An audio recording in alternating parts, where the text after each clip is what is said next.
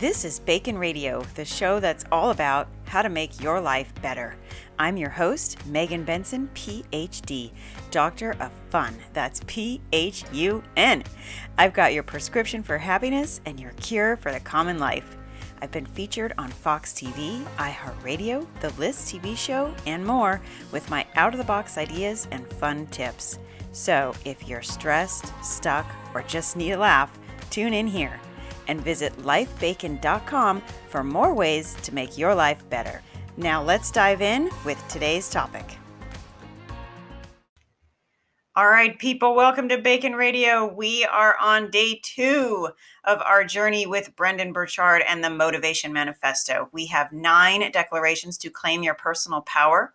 This is day number two, declaration number two.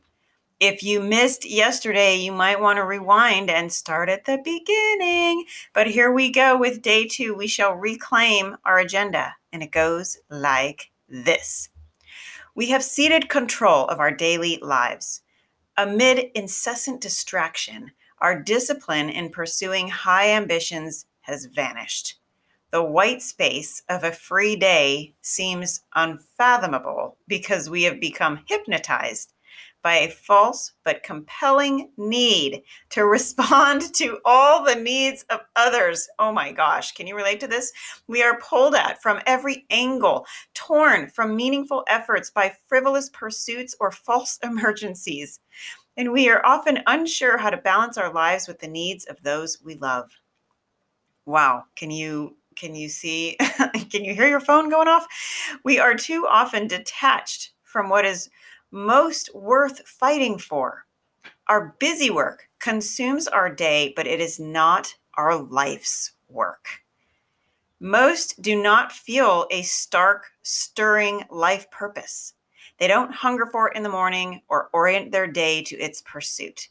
A life of greater joy, power, and satisfaction awaits those who consciously design their life. For this, we now declare we shall reclaim our agenda. Holy crap. Can you relate to that or what? I sure can. Yeah.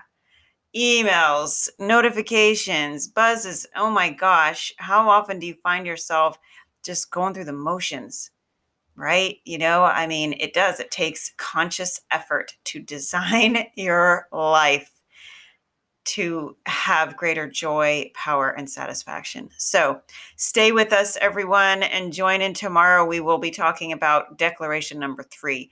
This book, like I said, is so awesome and motivating. It um, has, I've read it a number of times, and every time I just, woo, I get so excited. All right. Happy to share it with you. I hope you're enjoying it. Tune in tomorrow for declaration number three. In the meantime, reclaim your agenda, people. Make it a great day.